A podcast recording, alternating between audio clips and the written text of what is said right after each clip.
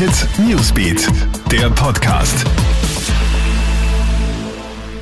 Hey, ich bin's, Madeleine Hofer vom Krone Hit Newsbeat und das sind die wichtigsten Stories für deinen Donnerstagabend. Mordalarm in der Obersteiermark. Ein 37-jähriger Bosnier ist in seiner Wohnung in Judenburg mit mehreren Stichverletzungen aufgefunden worden. Der alarmierte Notarzt hat nur noch den Tod des Mannes feststellen können. Die Lebensgefährtin des Opfers, eine 32-jährige, ist festgenommen worden. Sie ist geständig. Das Paar dürfte schon in der Nacht auf Mittwoch in einen Streit geraten sein und da soll die 32-jährige dann im Zuge dessen mit einem Messer den Mann attackiert haben.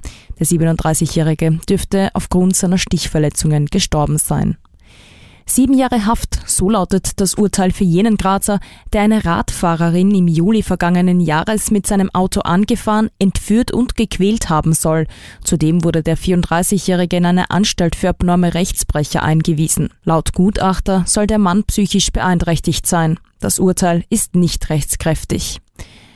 Weitaus mehr Menschen sind in Österreich bisher an der Grippe erkrankt als am Coronavirus. Darauf macht heute Grünen Gesundheitsminister Rudolf Anschuber aufmerksam. Derzeit haben sich hierzulande 42 Menschen mit dem Coronavirus infiziert. An der Grippe erkrankt sind im Vergleich dazu rund 129.000 Menschen.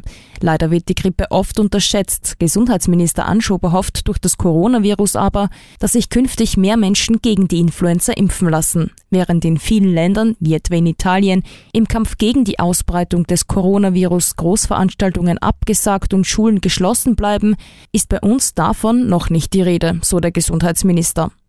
Und Stichwort Coronavirus, dem könnte jetzt auch der neue James Bond-Film zum Opfer fallen. Die Premiere des neuen 007-Streifens Keine Zeit zu sterben ist nun jedenfalls zum dritten Mal verschoben worden, und zwar von Anfang April auf November. Konkrete Gründe geben die Macher keine an, jedoch wurde wegen der Corona-Ausbreitung bereits die Werbetour des vermutlich letzten Bonds mit Daniel Craig in China abgesagt.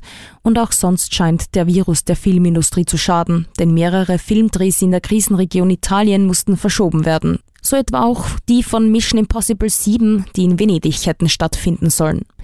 Ja, das war's dann auch schon wieder. Aktuelle Stories gibt's immer im Kronehit Newsbeat, online auf kronehit.at und in diesem Podcast. Gerne kannst du diesen auch auf allen Plattformen abonnieren. Kronehit Newsbeat, der Podcast.